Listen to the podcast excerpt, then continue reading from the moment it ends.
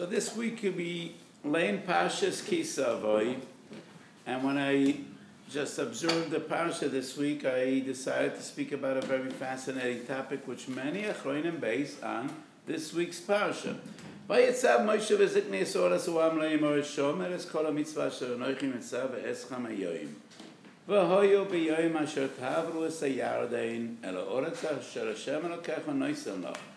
Vaki Moiselo Huavonim Gedolis, Vesada to Oisambasid, Vechosaf Tamalem is called the Vreatero Azois Viobraho, Lamana Shatovero Shemra Kepanisolu, Eresolus Kolobedvashka, Divra Shemra Kevisecoloch, Voyabavakamasayan, Takimus Wavonamela Shonokimisaves Hamayoim, Beharevo, Vesada to Oisambasid. And there's a machlokes between Reb Yehuda and Reb Shimon Asoita Lamed Hey Omed Beis. First Sid, and then you write Kol HaTorah Kula, or first you write Kol HaTorah Kula, and then Sid, because it seems to be somewhat of a contradiction. So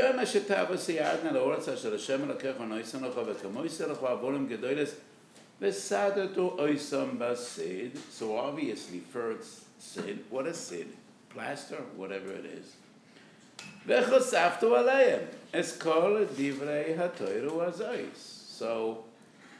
seems to indicate and then but then the post goes on and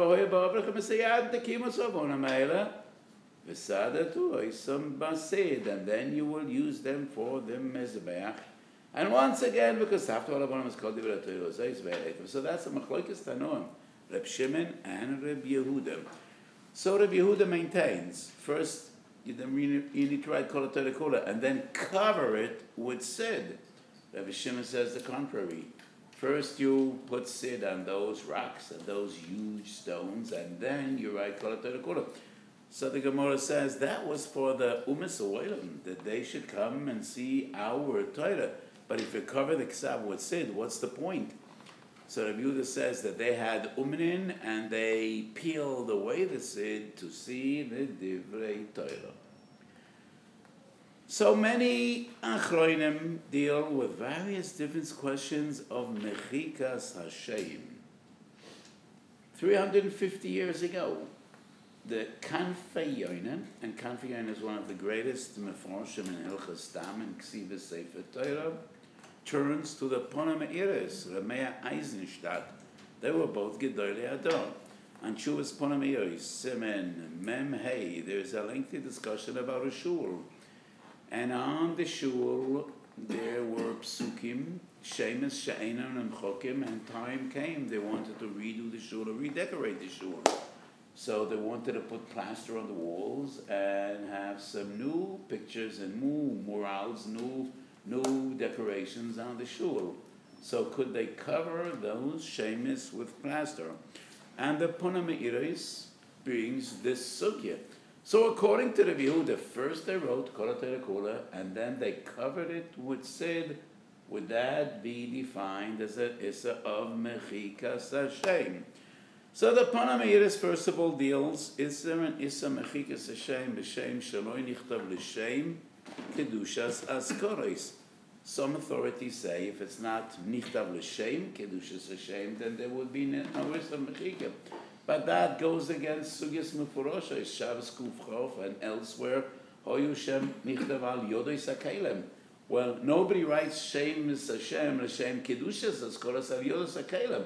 It's not Tefillin, it's not a mezuzah, it's not a Sefer Torah, it's Yodos HaKelem, and Afal Piken, the Gemara says, that we need Geniza. So obviously, it's not kosher to be a Shem in a Sefer Torah. It doesn't have Kedusha Sefer Torah. If it's not L'Shem, Kedusha Hashem. And each and every one of us, probably more than once, wrote an Ois in a Sefer Torah. And we know that when you write any Ois in the Sefer Torah, you say L'Shem, Kedusha Sefer Torah. But when you write the Shemis, you need to have additional Kavon L'Shem, Kedusha Hashem, L'Shem, Kedusha Askoros. But that is only l'gabe the conscience of a Sefer Torah. Lo isasun kein Hashem elokechem. The isser of mechikas Hashem is relevant, even if the Shem is not the nichdav l'Shem kedusha Sefer Torah. So obviously, those inscriptions, those psukim written on the walls of the Beis Medrash were not l'shem kedushas haskoros. So the Panim Me'iros also deals with the sugya in Gittin Daf Chof and the Masechet Shabbos as well. Hoyer tzorach lichter v'sashem v'neschaven lichter Yehuda v'shochach v'loi hitl b'yidalid. What is he supposed to do now? So the Panim Me'iros says, in that case, he wasn't mechaven b'chal to write Shein, ischaven lichtov Yehuda. So maybe that would have no kedusha at all. However, when you write a Shem, and you're aware that you're writing Shem Shemaim, and that's your kavona, it's not the Shem kedushas haskoros, but because he was aware that he's writing Shem Shemaim, then there is an issa machikim, masha enkein, memisho yetzorach lichtav es Hashem, v'neschaven lichtav Yehuda, v'shachach v'lo itil bo dalet.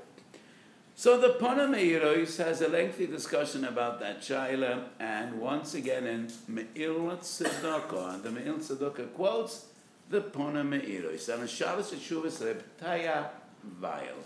So whenever I mention this sefer, just an interesting observation. So the sefer is called Shara Shachivas Reb Tiah Weil. He was a son of the Korban Asanel, who was Reb Nesanel Vile. His name was Reb Yedidya, but he signs his name Reb Tiah Weil, which is a big surprise. Why would he use a Spanish name when his name was Yedidya? So, Minchas Osher, Shemois, Simen Aleph. Previous edition, and Beis Hashem Bekorim in the new edition as well, Simen Aleph is about using non-Jewish names. And I have a lengthy discussion, may Jews use non-Jewish names? So the Maharam Shik and some other later Achronim are very adamantly against using non-Jewish names, and they say it might be an instead of Bechu Koiseyem Lo Telechu.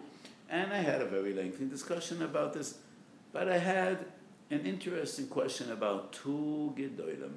Rabbi Abdallah Somech, who was one of the Choshevs, the Poiskim, Svarish Poiskim in northern Africa, and Reb Tiah Weil, one Ashkenazi and one Sephardi. Why did they use non-Jewish names? Abdallah is an Arab name, and Tiah is a Spanish name. So why didn't they use Jewish names? So, yes, my conclusion is, we are entitled. It's not an issue to use non-Jewish names. But we would expect Gedoli Yisrael, Gedoli Yoilam, that have beautiful names. Why don't you use a Russian Kurdish name? Why would a Gedoli Yisrael sign his name in a non-Jewish name? It's a heter, but it definitely isn't a Midas Chasidus. So my feeling is this. Rabbi Abdallah Somech, his name was Ovadia, and Reb Tiah Weil was Yedidia.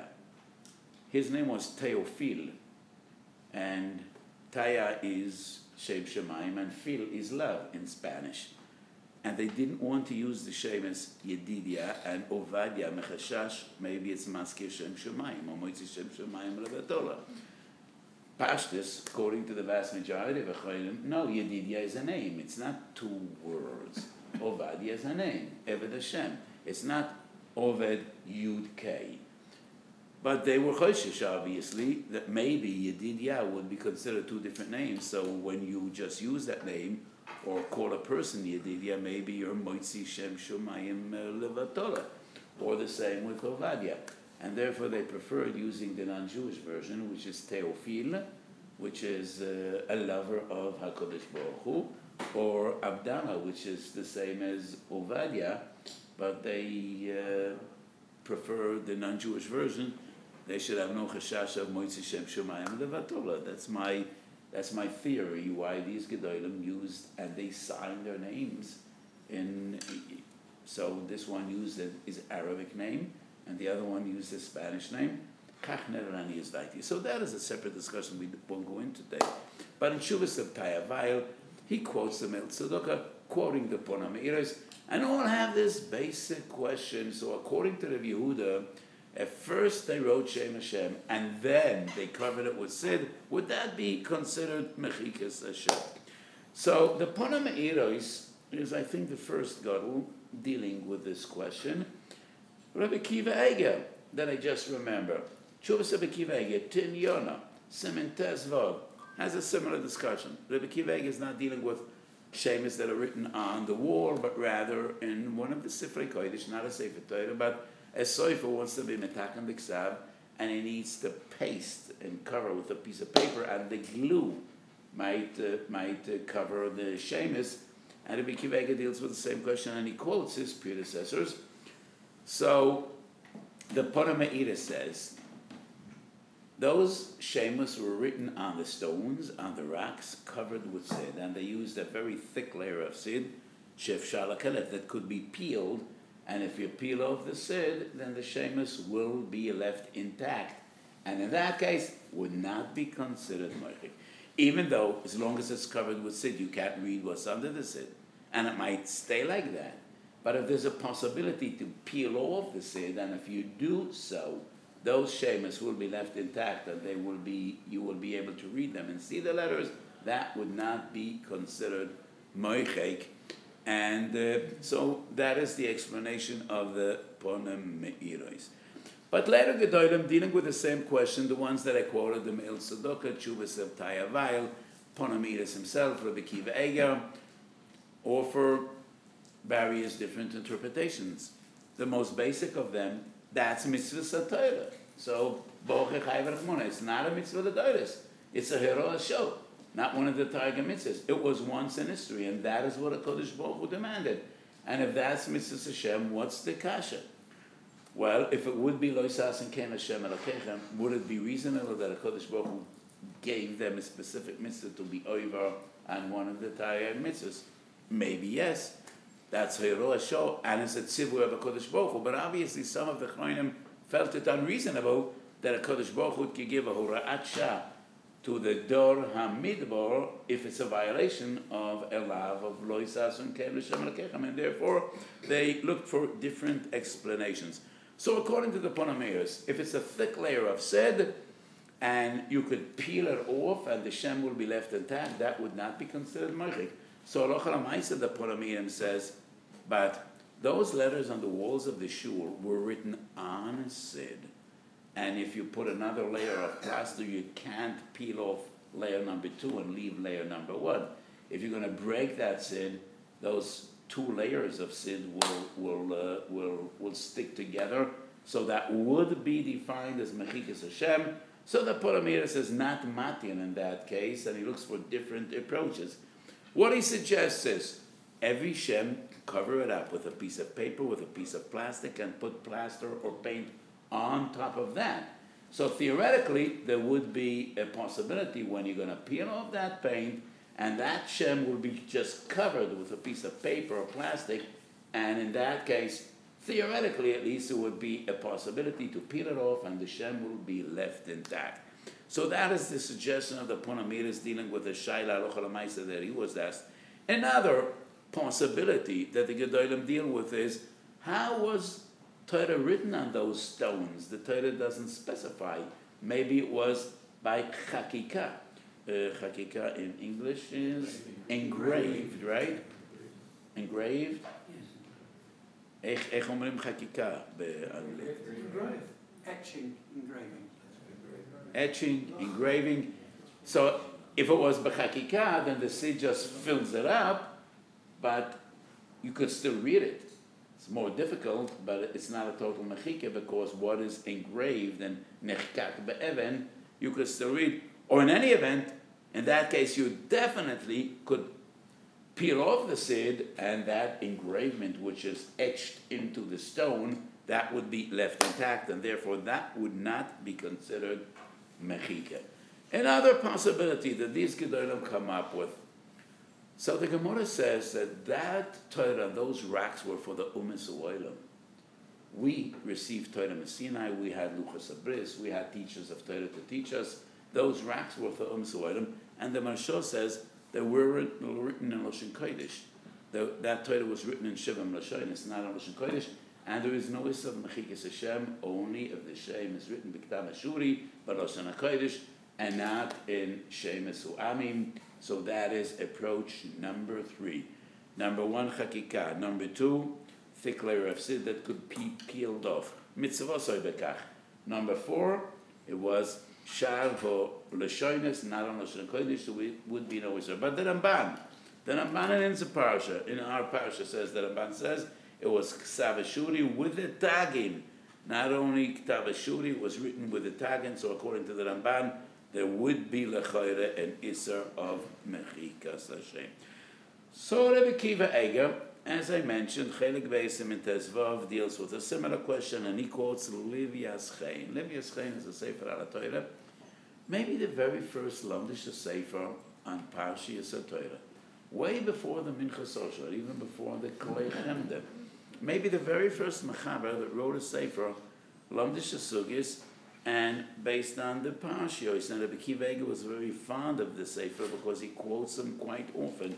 And the Lev Yitzchen in our Parsha, Parshas Kisavoy, deals with the very same question, and he wants to prove from the Sid, according to the Reb Yehuda, which covered the Kesav, that Shava that drips on a Sefer Torah is not considered Moichek, because you could peel it off. And therefore, when you peel off that Shava, it's not Hashem that was written Shelo Kisidroi, because not that is not defined as real Mechika. So why can't you read the Sefer until you peel off that Shava? So Rabbi Akiva Eiger explains, on one hand, it's not an Isser of Moichek, but on the other hand, the Sefer Torah is not kosher until you peel off that Shava. Because I mentioned before two different concepts regarding Hashem Shenichtav Shelo B'Kiddusha. On one hand, there's an Isser Mechika. On the other hand, it's not a kosher Sefer Torah. In a similar way, if there's a drip of Shava that covers a letter, it's not Moichek. And therefore, when you peel off that Shava, it's not Ke'ilu Nichtav Shelo Kesidrei. It's not Chok Toiches, which is not considered a proper ksiva.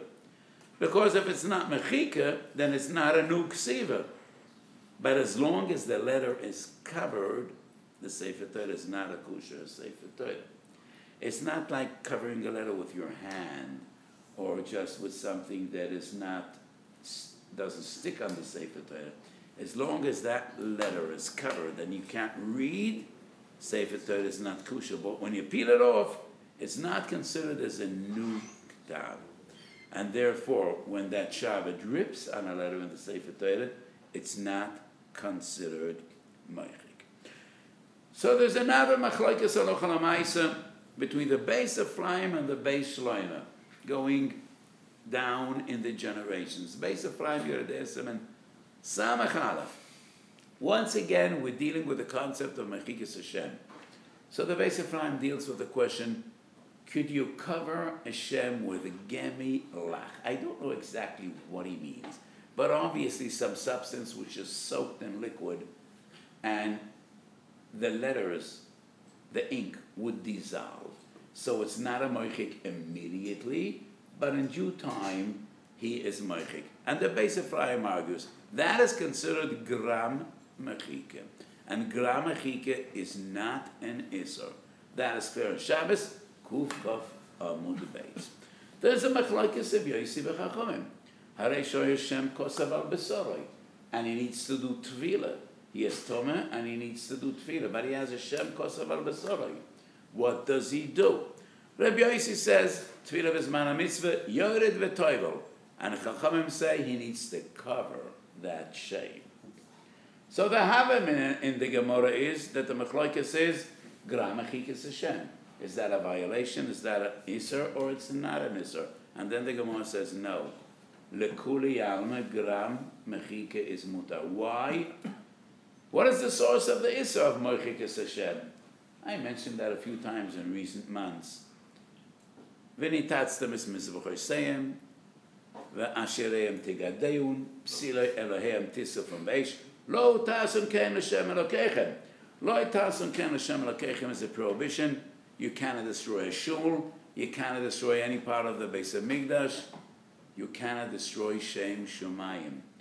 So the Posuk says, Lo ta'asum kein Hashem al-kechem, asiya osra toiro grom esharya.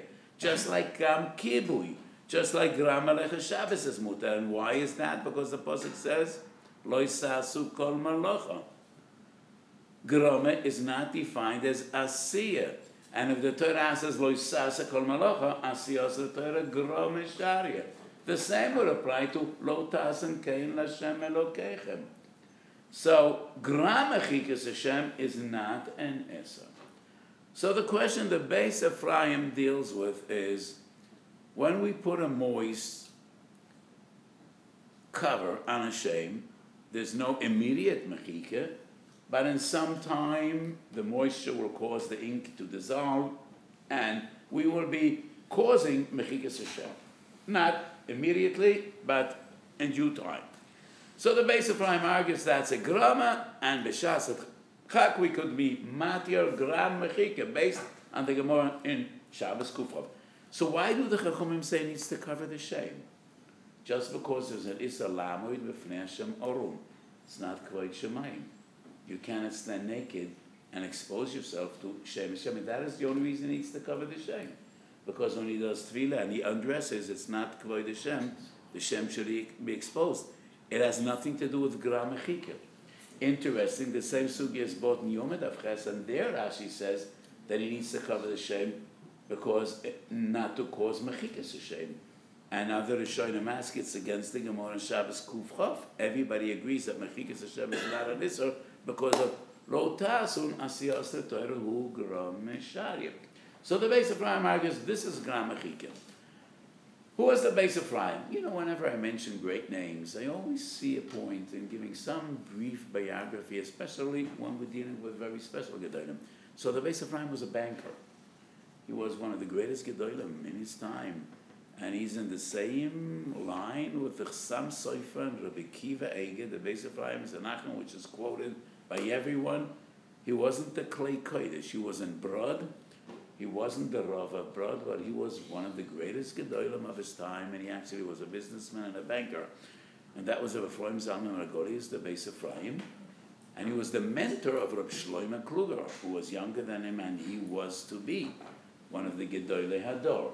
So that's a Beis Ephraim, Yeridei Simes Samachalef. Beis Shloime, one generation younger than the Beis Ephraim, Yeridaya Chelik Beis Kufchov Beis disputes and disagrees with the Beis Ephraim, and he argues that is considered Asiya and not Gromet. And this brings me to a brief discussion in the Sugya of Grama, and I admit it is one of the very few Sugyas in Shas in which I do, maybe that sounds like Yohara. I was about to say one of the very few Sugyas in Shas which I don't have clarity. So let me tickle. It's one of very few Sugyas in which I'm aware that I don't have clarity. Many others I think I have clarity, and probably I do not have, but this is one of the very few Sugyas in Shas I'm fully aware that I don't have clarity. So I gave many shiurim and wrote many tshuvas about Groma b'Shabbos. But what I'm touching upon now is not Groma b'Shabbos, but the more fundamental idea of Groma. What is Groma? What are the limits of Groma? What are the boundaries of Groma? I lack clarity in this sugya because there seem to be so many contradictions from so many different sugyas. So when we're dealing with Groma b'Shabbos, in a way it's easier to define because there's a sugya in Bova Kamet of Samach. Malachas machshavas asur Torah. So even a grama in Shabbos would be prohibited if you achieved your goal, if you have clear intention what you want to achieve, and you achieve your goal al yedei grama. The Gemara says, "Bova Kamet of Samach." Malachas machshavas asur Torah, and that would be asur.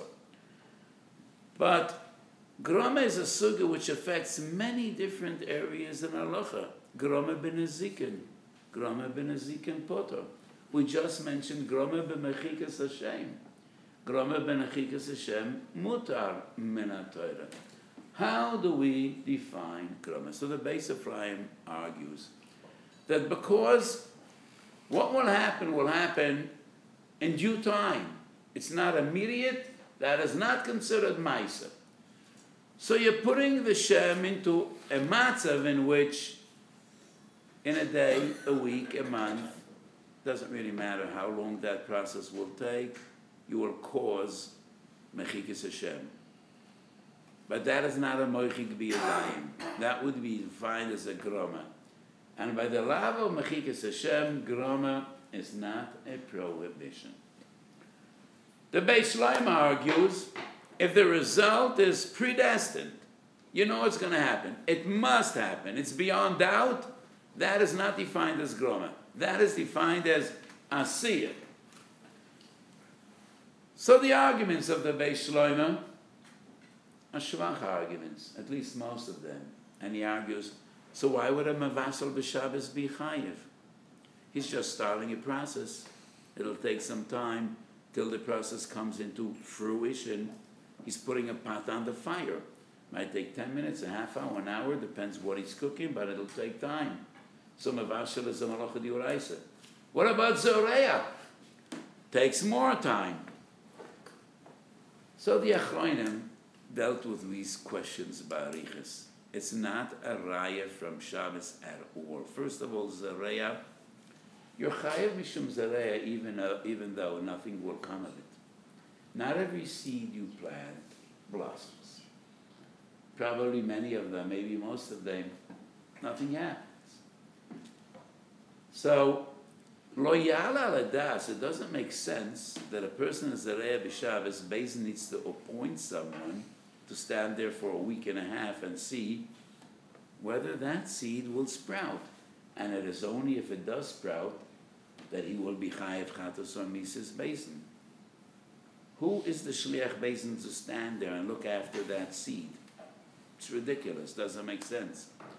So Zareya is chayav al etzem ma'isa zriya, whether something comes of it or not. It has nothing to do with grama. Bishul is different because in Shabbos Dav Gimel the Gemara has a suffix. Hidbekpas v'taner hitira lo l'rdoiso kedai shelo yovel edei skila. So obviously you're not chayav mevashul unless that bishul comes into fruition. If you put out the fire, you took the pot off the fire, there is no mevashel. So does the Beis Shloime have an argument? But that is mevashel, it's not a groma. Groma b'Shabbos would not be also. No. B'hocha chai v'rachmona. Mevashel is one of Lamentes Malachas. So maybe it's an exception regarding this Malacha. Well, he might be a groma, but b'hocha chai v'rachmona. That is the Malacha mevashel. There's no other way to do mavashel. The only way to do oifor mavashel is exposing something to the heat of fire, and it'll be cooked, it'll be baked. So that is the essence of malachas mavashel. So we can't prove from here that, by definition, it is not defined as a groma. Mavashel ha'torah machayeves gam es agroma. That is what is unique about malachas mavashel. So the essence of their machlokes is starting a process and taking advantage of laws of nature, of physics or dynamics, would not be defined as a siyah or a grama. So usually we define grama as bringing about a result in an indirect fashion. Would that be considered direct or indirect? The fact that it takes time, is that relevant? Would that define the result as a groma, or why would that make a difference, the fact that it takes time? If the result is predestined, and there's no doubt, it will happen, is it still defined as a groma? So what's the difference? Soreif is a shame, which the Rambam clearly says, Chayiv Chatos, Chayiv Malkus. So why would there be a difference exposing cloth or paper to fire or to water? Both are natural forces. So fire consumes faster than water dissolves. So would time make the difference? In both cases, the person is exposing Shem Hashem to a natural force, which ultimately will undo it, will destroy that shame. Fire faster, water slower.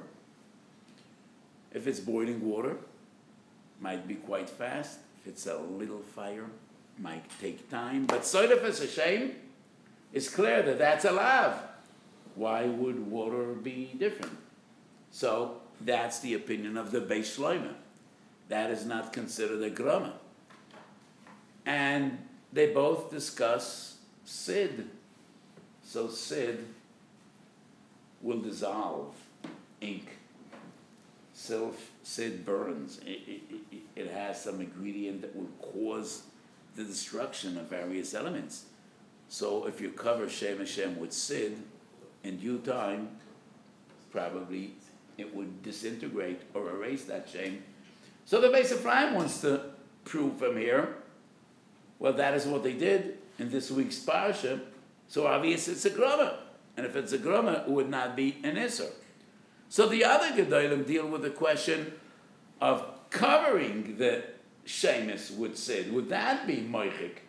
The Beis Ephraim discusses it from a different angle. And in his opinion, the Sid will cause the written letters to erase, to dissolve. So he wants to prove from here, because it's a process and it's not immediately, that would be defined as groma. And the Beis Shloime says no. There are different ways to be miyashav, maybe that's the mitzvah, but a process, even though it'll take time, just beginning that progress, according to the Beis Shloime, there's no difference between fire and water. Brings us to source number 3, Bova Kamet of Samach. Libo velibes ruach, groma ben azik and puter. Person lights a fire, and it is the wind that will make that fire spread. And the wind spread that fire, and he burned down a neighbor's house. The Gemara says, groma ben azik and puter. So why? The wind is a natural force as well. So what is the difference between fire, water, wind? All three are natural forces, and you expose elements to those forces. So regarding the wind, Gemara mefareshes it's groma. Regarding fire, Gemara mefareshes that it's asiyah. Regarding water, machloikis and achloinim. So when you throw a rock and you hurt a person, or you broke out his window. So when you throw a rock, just like throwing a ball, you throw it and it arches. So I threw up, I didn't throw down. What brought it down is gravitation. That's a force of nature. So when do we say natural forces are, that is part of the world. That is not a groma. That's your making. Well, whenever you throw a rock, it's not koichoi. It is gravitation that will ultimately bring it downward. So when a person, zodik chetz, is a zodik chetz chayav only as long as it goes straight or upward.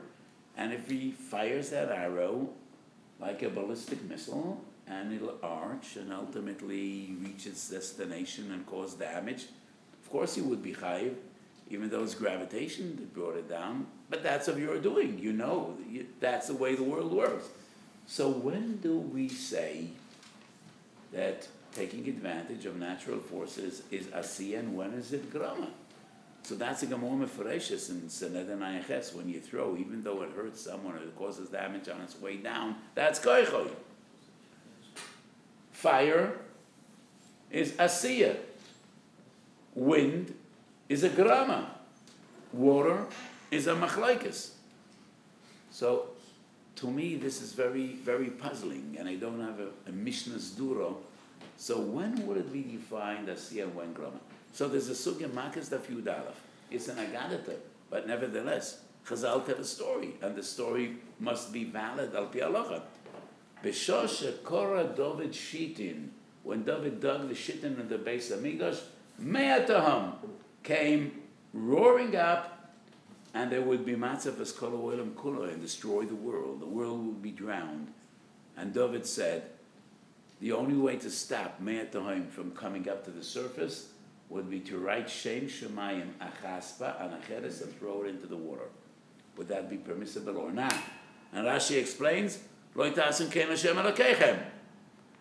Teufel was the one that gave the psak its mutar. And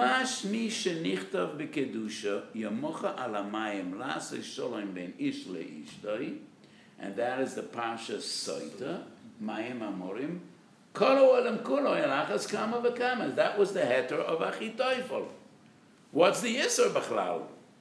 So obviously, throwing that chaspa, cheres, with the shem Hashem into the water, that'd be an isser of loisas and kem Hashem and okechem. Wouldn't that prove that the Beis Shloime is right? Loki divrea Beis Ephraim. Because throwing the shem into the water, it'll take time. What? But it's gone. These other cases you can stop. The fire, once it catches, you can't stop. You put on something on the thing, you take it off before it dissolves. No, I mean you cover the shame, it shouldn't dissolve. You mean I could take my hand out of the water before it dissolves? Would that make the difference between Asiya and Groma? The fact that you could salvage it, why would that make the difference? The difference is in the nature of cause and effect, and the nature of Masa v'Teitzua. Why would that make a difference, the fact that it could be salvaged? So why would, but if you don't salvage it, why would that not be defined as Asiya? Why would the question, could it be salvaged or not? Could the process be stopped or not? Why would that make a difference between Asiya and Groma? So there's a Rashba, Shabbos Daf Kuf Chav, which is also an important source in this context. So on one hand, Shabbos Kuf Chav, if you have a shame written on your flesh and you do tefillah, go into the water, that's considered a grama. And the story of David HaMelech, Hamakis Dafyud, would be considered asiyah. The Rashba asks, Shabbos Kufchof, how would there be a heter to go into the water with a shame, kosav al besoroi? Why would that be different than mekarev es kibuyoi? So the Rashba doesn't quote the source, but it's a Gemara on Shabbos Mem Zayin. You can't put a dish of water under nitzatzot that are falling, because that's mekareves kibuyoi, and that would be a prohibition. So the Rashba says, in that case, Shabbos Mem Zayin is a vadai. Here, it's a suffix. And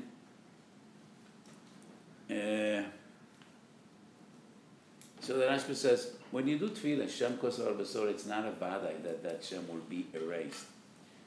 And I think that Ashba means with Rabbi Tarragon, I forget your first name. Moshe argued, because when you do tefillah, you go into the water and you come out, maybe at the end there will be no mechika at all.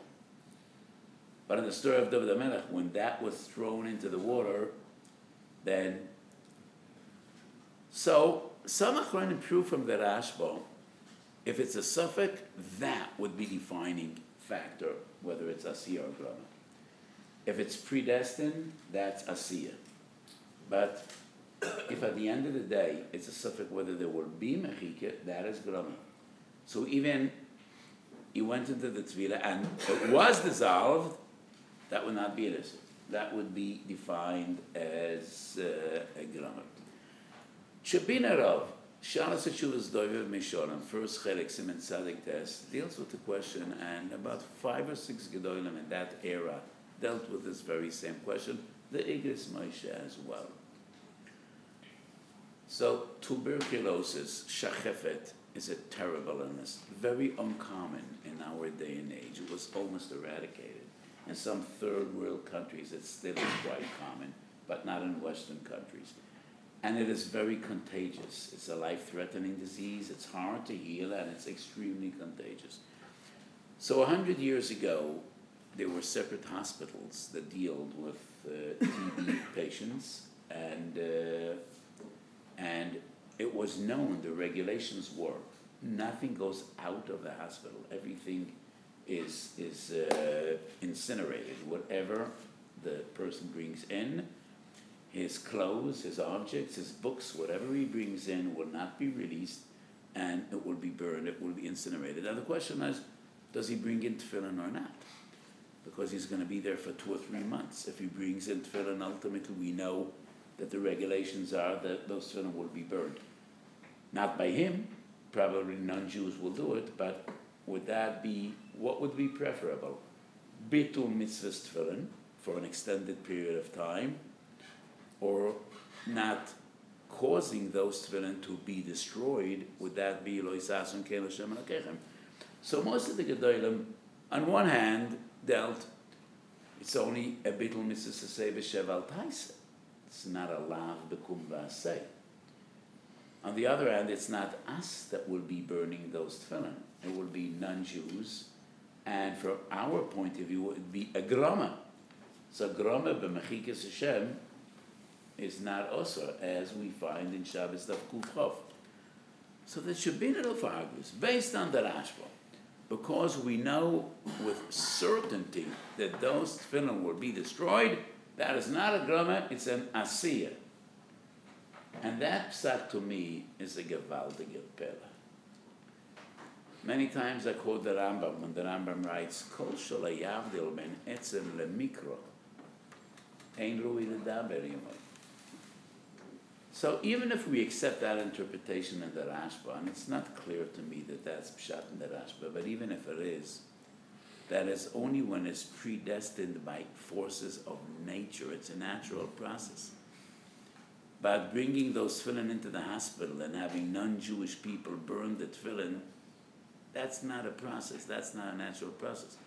So the fact that you know they're going to do it, that is not a siyah. I'm not doing anything. It's not of my making. I brought tefillin in and I put on tefillin every day. The fact that akum hadateh denafshei ovid, that definitely would not be considered as if we are the ones that burned the tefillin. So this conclusion, based on the Rashba, is not really a sound conclusion. Even if we do take the Rashba in its pashtus, it is only a natural process. Like exposing your flesh with a shem shemayim to water, if we know with certainty that that shem would be erased, maybe that would be defined as an asiyah and not as grama. So the Gemara in Malchus Daf Yud Aleph. So, what was the question? Obviously, Lo Yisasun Kein L'Shem Elokecha. Many Achorim deal with this question. Actually, the Avnei Nezer, who was the Socher Shavarever, brings this kasha in the name of the Belzarov, of Reb Shimon Belzar. But the Maharam Shik deals with this question in Shuvas Orachayim Simen Kuf Tet Zayin, and the Maharam Shik argues this is considered Asiyah B'Yadayim, similar to the Beis Shloime. So let me just wrap up this part of this year. I lack clarity. I do not know where to set the boundaries. Gravitation, definitely Asiyah. Fire, Asiyah. Water, Makas Yud Aleph, Mashma Asiyah. Shabbos Kufchof, Mashma, it's not defined as Asiyah, only as Groma. The Rashba says it's a difference whether it's with certainty or not. But why would Suffolk be a relevant factor when we try to define Groma or Asiyah? L'chayra, the certainty of the result, why would that make a difference? What defines Groma is direct or indirect. So why would it make a difference, the fact that we know with certainty what the result will be? So why would wind be considered a groma? My basic feeling is that the definition of groma is not an objective scientific definition. It is more a subjective one. So gravitation is not a force that you see or feel or touch. It's just a fact of life. So when you throw a ball or a rock, the fact that it arches is of your doing. The discoveries of Galileo and others defining gravitation aren't relevant al pi halacha. Fire is something which you see and feel, and it burns, and so it is obvious. Water the same. Wind, less so. Wind sometimes comes, sometimes doesn't. Sometimes it blows strong, sometimes blows weak. So the fact that the wind caused the fire to spread, that's groma. That's groma. The concept of groma depends on perception. Fire always burns. And you know in advance. You throw something into fire, it's gone. That's why it's asiyah.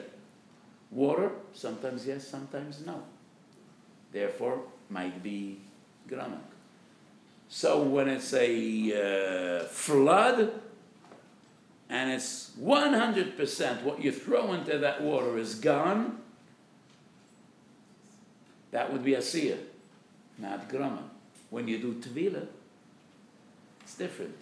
So yes, the concept of grama does not depend on objective scientific definition, cause and effect.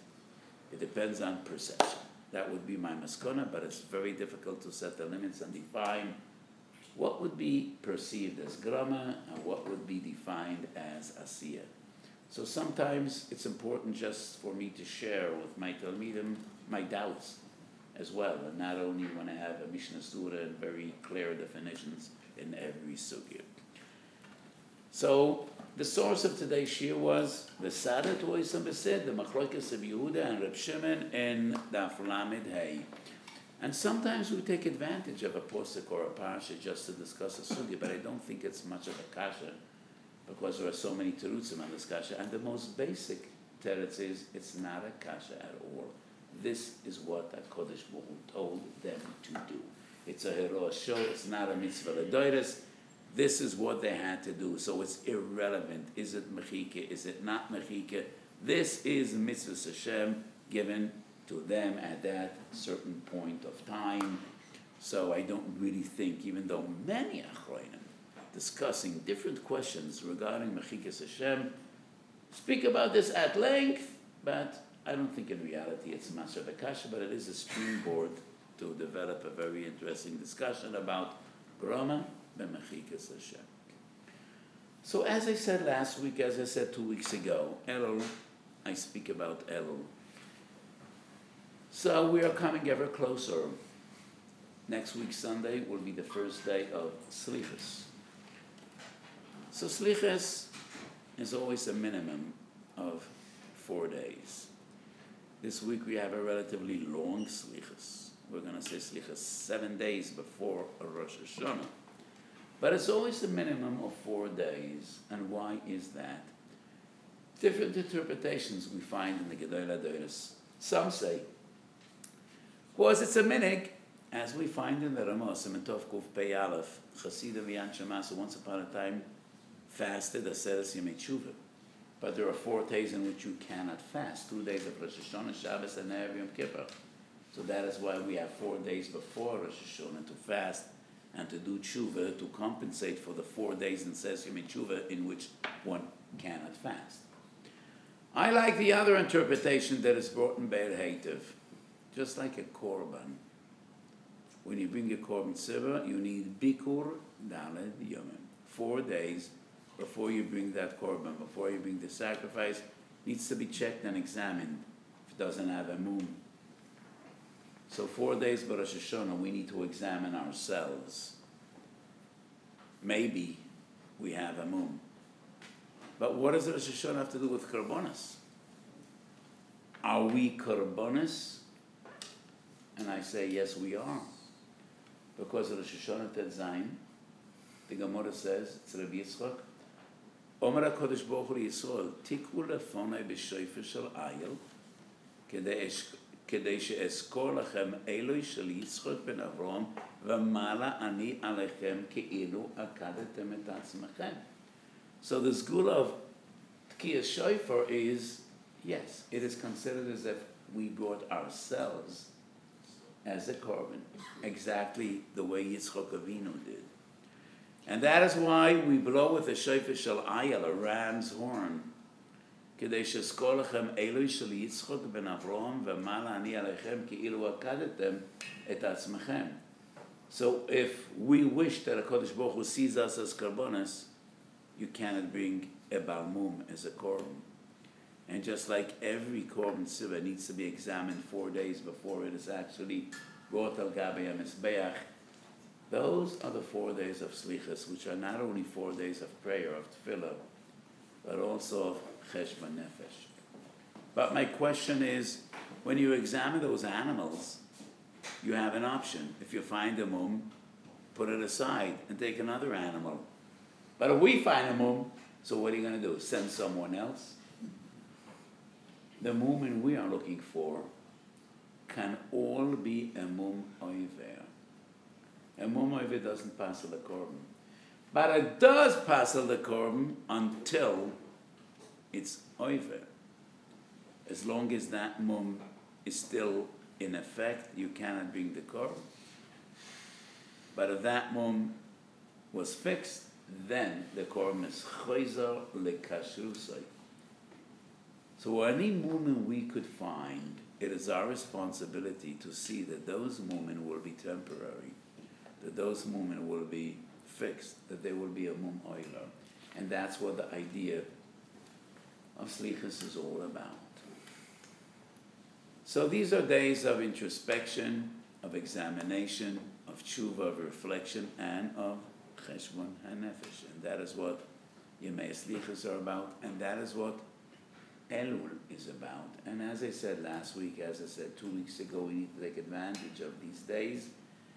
Tshuva, tefillah, tzedakah, primarily tshuva, coming closer to HaKadosh Baruch Hu, and just these are days in which we need to do cheshbon hanefesh, and we need to be better. We need to come closer to HaKadosh Baruch Hu. Tshuva, tefillah, and primarily tshuva. And the basis of tshuva is Aziva Sachet. Rambam, Rabbeinu Yonin Shara Tshuva, Rabbeinu Bachyan Chovis Alvovis, all say more or less the same. The basic components and ingredients of tshuva are Charot Arovava, but Kabor Alaosid, and Aziva Sachet.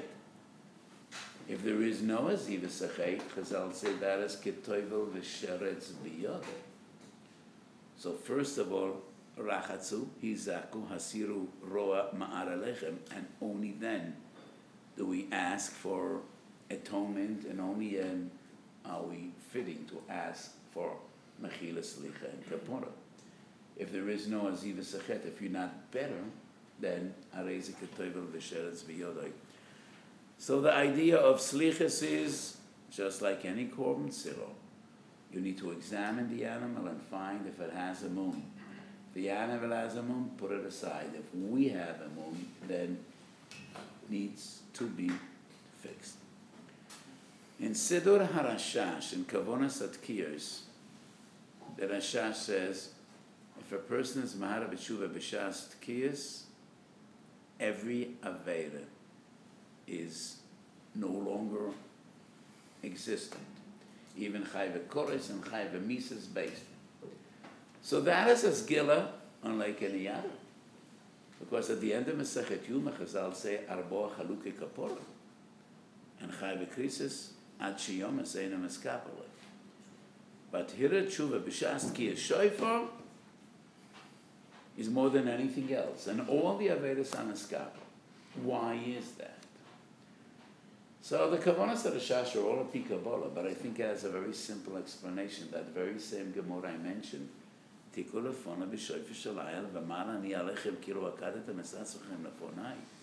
if a person is Moise Nafsho al Kedushas Hashem and he dies al Kedushas Hashem, that is the ultimate Kapora. And that is the Zgula of Tkiyas Shofar. So when a person dies, Bechetoi Aladei Bezdin, Bezdin says, Be Misvadei. Do tshuva.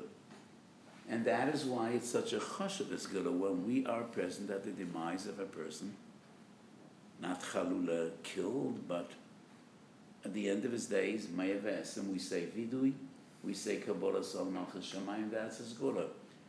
So the Rashash says, if you're mahara b'tshuva b'shas tkiyas shofar, and at that very moment, the Kodesh Baruch Hu says, as if each and every one of you is on the Mizbeach and he is slaughtered by his father. And that is the Mesias Nefesh of Yitzchak.